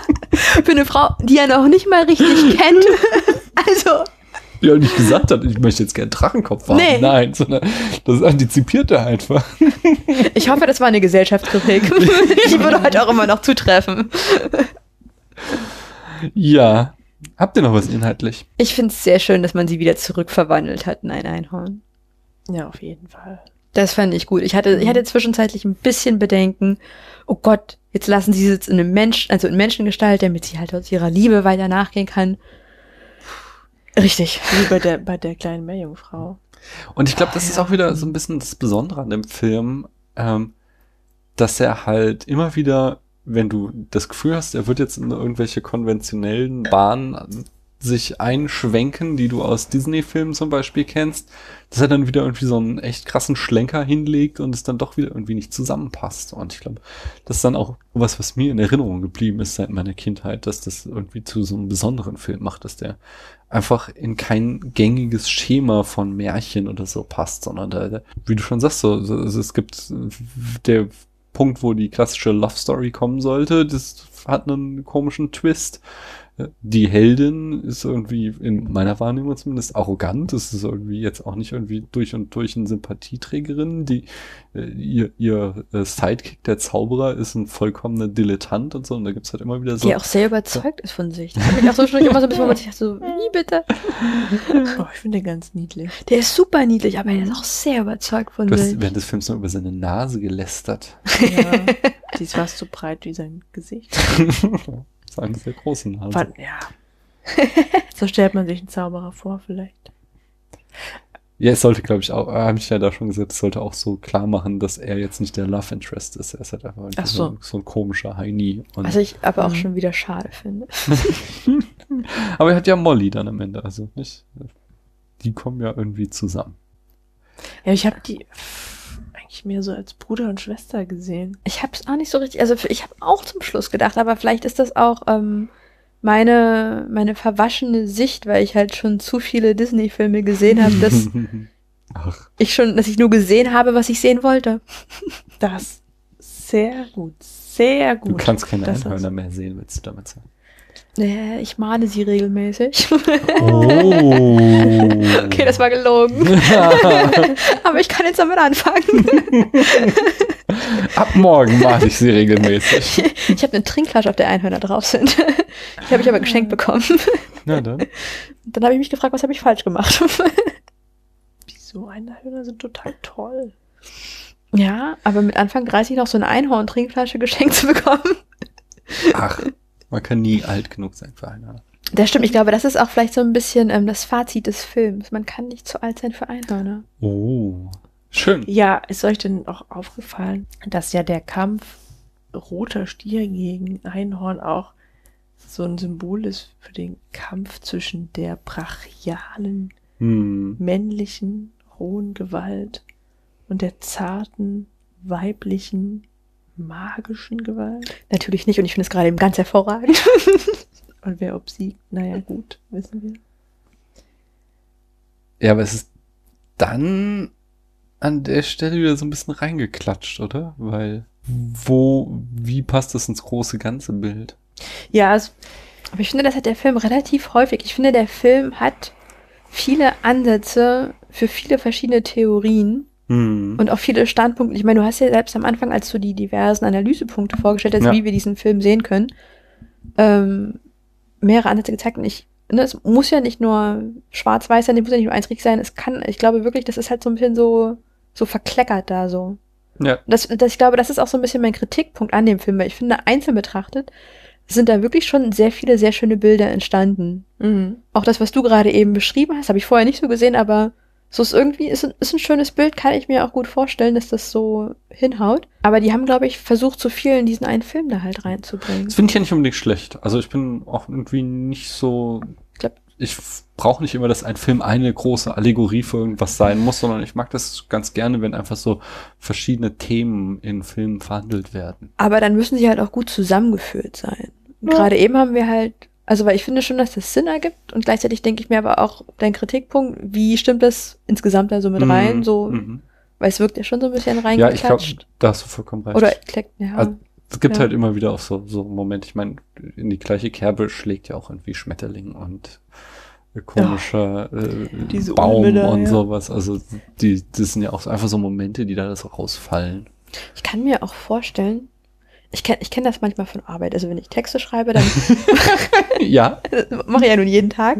Ähm, da hat man manchmal auch so, so Bilder im Kopf und Formulierungen, die passen gerade nicht unbedingt, aber die haben sich so sehr so in die Finger schon eingebrannt, dass man sie einfach tippen muss. und dann bricht man sich da ein ab, das irgendwie mit reinzubekommen, obwohl es gerade eben gar nicht passt. Vielleicht waren das auch solche Ideen. So, man hatte die Idee, man wollte sie gerne noch mit reinbringen, weil man fand sie wirklich gut. Man hat da diesen Kirschbaum im Garten und der muss irgendwie in diesen Film reinkommen. Du, ich hatte bei meiner Magisterarbeit ein ganzes Kapitel, von dem ich mir dachte, so, ist mir jetzt egal, das mache ich jetzt, weil ich es gut finde. also manchmal, manchmal muss man einfach Sachen tun, die man für sich gut findet. Sehr gut. ich meine, das war ja auch irgendwie witzig. Richtig. Ja? Das war einfach ein Gag. Ja, ja. Also Auf jeden Baum Fall. jetzt, ja.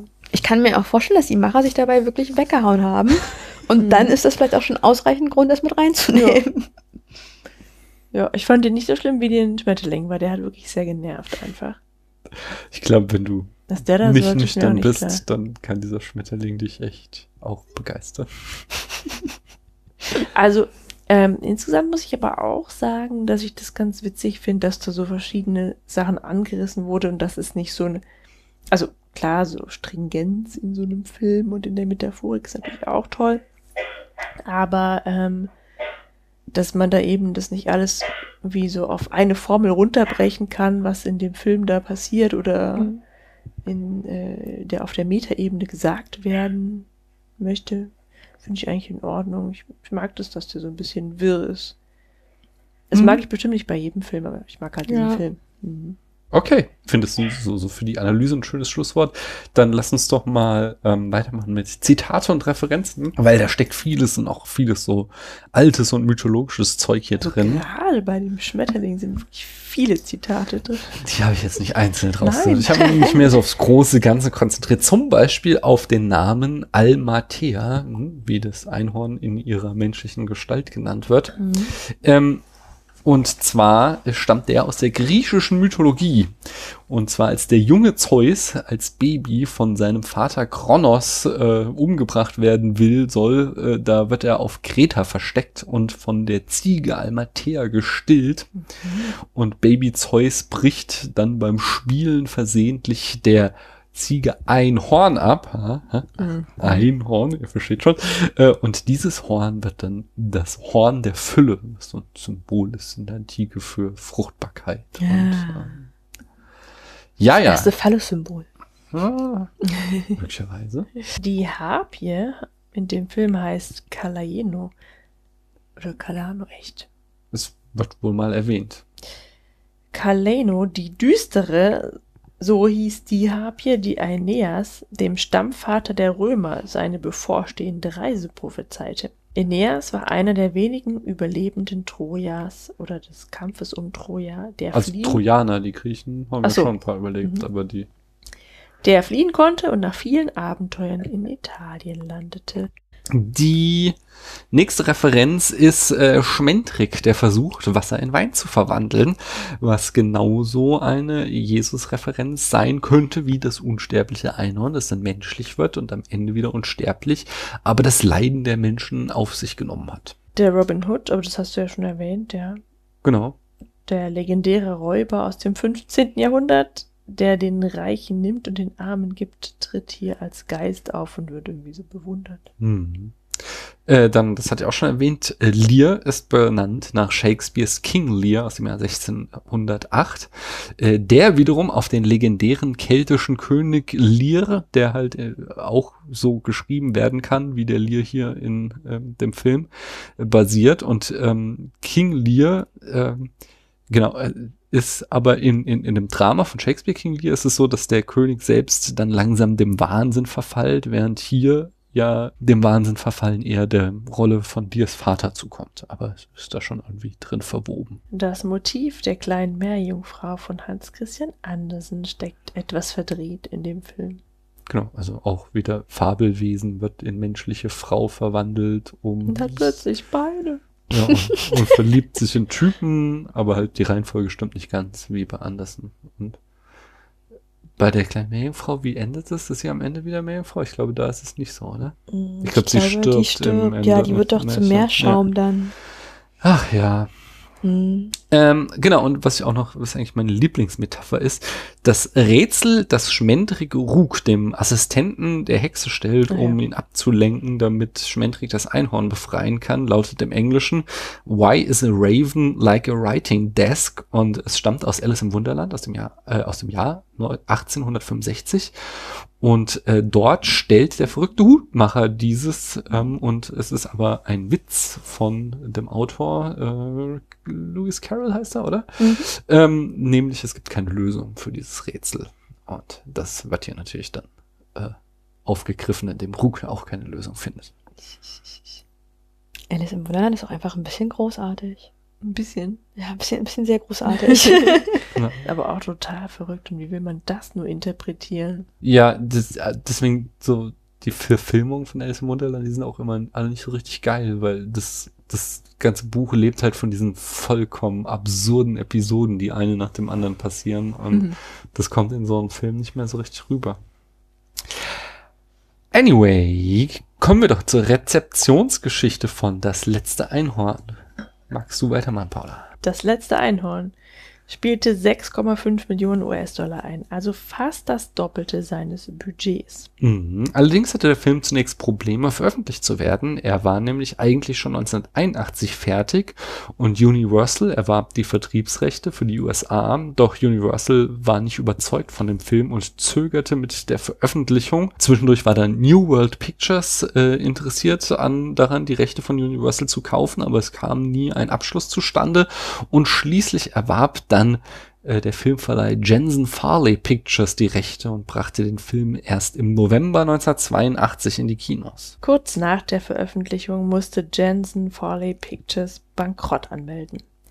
Die Gewinne des Films gingen in der Konkursmasse auf und keiner der am Film beteiligten Produzenten verdiente daran. Auch der Autor Peter S. Beagle erhielt lange kein Geld. Mhm. Die Band America hingegen wurde 1970 schon gegründet und hatte ihre größten Erfolge auch Anfang der 70er gehabt. Doch das letzte Einhorn sorgte für ein Comeback. So war der Soundtrack in Deutschland zum Beispiel das bestverkaufte Album des Jahres 1983. Bei dem Film lernte Christopher Lee den Associate Producer Michael Chase Walker kennen.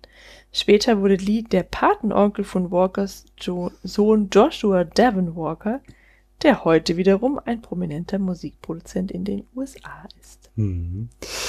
2008 erschien eine 25. Geburtstagsedition und bei dieser wurde dann äh, das Wort Damn, was einmal Molly und einmal äh, Prinz Lear im Original äußern, eliminiert, übervertont. Das kann man Kindern heutzutage nicht mehr zumuten, dass da Ja, der Rest wird. ist ja okay, ne, aber. Granada Media erwarb die Rechte an Das letzte Einhorn und verdiente an dem Kultstatus des Films sehr gut. Allein zwischen 2001 und 2011 wurden 2,5 Millionen DVDs des Films in Nordamerika verkauft. Dennoch erhielt Peter Beagle nach wie vor kein Geld von den Einnahmen. 2010 klagte Beagle dagegen und der Prozess wurde teilweise durch Spenden seiner Fans finanziert. Ein Jahr später, im Jahr 2011, gewann Beagle, erhielt Kompensationszahlungen in unbekannter Höhe und fortan Tantiemen für alle weiteren Einnahmen. Wenigstens für ihn gab es ein Happy End. Hm. Es war auch lange eine ähm, Realverfilmung geplant, die aber in der sogenannten Development Hell endete. Mehrere Male war das Projekt äh, kurz vor der Präproduktion oder schon in der Phase der Präproduktion. Zum Beispiel auch Christopher Lee und Angela Lansbury ähm, sagten zu, dass sie ihre Rollen wieder aufnehmen würden. Ähm, Peter S. Beagle schrieb sogar ein neues Drehbuch, aber einerseits wegen dieses Streits um die Verwertungsrechte und andererseits auch, weil nie eine Finanzierung wirklich zustande kam, wurde das Projekt nie realisiert. Vor der Veröffentlichung von Buch und Film waren Einhörner eher männlich konnotiert. Das letzte Einhorn aber änderte das, sodass Einhörner heute eindeutig weiblich konnotiert werden. Das wusste ich auch nicht. So sieht's aus. Hm. Also zumindest äh, sagt das Peter Beagle. Ja, ich also von diesem eindeutig weiblich, das würde ich nicht unterschreiben. Für mich sind die ziemlich geschlechtsneutral. Also ich sehe hier gerade das letzte Einhorn neben der DVD von My Little Pony stehen und My Little Pony, das sind schon ja alles Mädchen und zwei oder so von denen sind Einhörner auf jeden jetzt? Fall. Achso, okay. Ja, Es sind, es sind Pegasis und Pegasus. oder Pegasus und normale Ponys, aber hier, äh, wie heißt Twilight Sparkle ist ein Einhorn auf jeden Mhm. Fall und Rarity auch, oder? Ja, Ah, aber in es der Serie kommen mehrere ja eh irgendwie so Männer nicht so richtig vor. Es gibt die, aber die spielen halt keine Rolle. Sind nur Sideshow. Ja. Ich habe ein lustiges Zitat und Referenz neben denen, die wir schon genannt haben. Also, Mhm. also vor allem Paula, hier Herr der Ringe, das fand ich ja ganz lustig. Und hier steckt nämlich auch schon wieder eine Herr der Ringe-Verbindung drinne. In der South Park-Folge The Hobbit aus dem Jahr 2013 hängt ein The First Unicorn Poster an der Wand und ähm, sowohl das letzte Einhorn als der Zeichentrickfilm äh, The Hobbit stammen ja von der gleichen Produktionsfirma. Tja, das waren all unsere Fakten, alle Analysen wurden ausgetauscht. Es bleibt nur noch eine letzte Tat hier heute Abend. Wir dürfen den Film auf einer Skala von 1 bis 100 Punkten bewerten, wobei ein Punkt der schlechteste Film ist, den du je gesehen hast, Tabu, und 100 Punkte das absolute Meisterwerk. Also sowas wie, Der Pate. ja, oder äh, was, American Pie 4. Was? Ach, das wäre dann eins. Ja. War ein kleiner Scherz. Am Rande, äh, wie viele Punkte kriegt der Film von dir, Tabu? Mm, ich glaube, er kriegt von mir solide 40. Oh, so mies. Ja, aber ich finde, Klang das ein oder andere Mal heute Abend durch.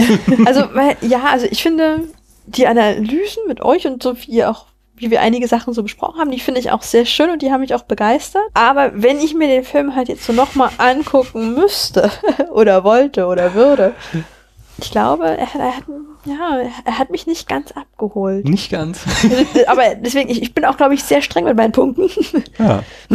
Gut. Ähm, deswegen bleibe ich, ja, deswegen bleibe ich bei meinen 40. Es sind gute, hart erkämpfte 40 Punkte. das heißt auch jetzt nicht, dass ich, also, ne, ich, ja, 40 Punkte sind 40 Punkte sind 40 eben, die, mu Punkte. die muss man auch erstmal kriegen. Wie viel kriegt er denn von dir, Paul? Ich verdopple den Einsatz. Uh. Ich würde den Film auch nochmal anschauen. ah. Und ähm, also das ist nicht nur nicht nur Kindheitserinnerung. Ich finde den Film wirklich auch nicht komplett schlecht. Ja, ich habe hab jetzt auch so ein paar Fragen gehabt und ähm, so, so Uneindeutigkeiten, die mich so ein bisschen gestört haben. Aber ich finde tatsächlich, der Grundtenor ist halt einfach total schön und spannend, eben diese, diese Magie, die in der Welt ist und nicht gesehen wird oder war und nicht mehr gesehen wird und auch die Traurigkeit und das sind alles so Sachen, die mich sehr ansprechen. Und ähm, Einhörner. ja. Aber es gibt schon schönere Einhörner. Nee, äh, ja, vielleicht. Nee, ich finde es ich sehr schön. Also, hm. ich bin ganz bezaubert von diesem einen Einhorn. Und ja, allein für das, was ich gerade gesagt habe, hat er mehr als 80 Punkte verdient. Aber diese, diese, diese offenen Fragen, diese Fehler drücken den dann doch auf die 80 wieder. Hm. Ja, so hoch gehe ich dann auch nicht. Ähm, ich habe, ich, also auch ein Film, der mich seit der Kindheit begleitet, den ich schon etliche Male geguckt habe und auch heute nicht das letzte Mal gewesen sein muss.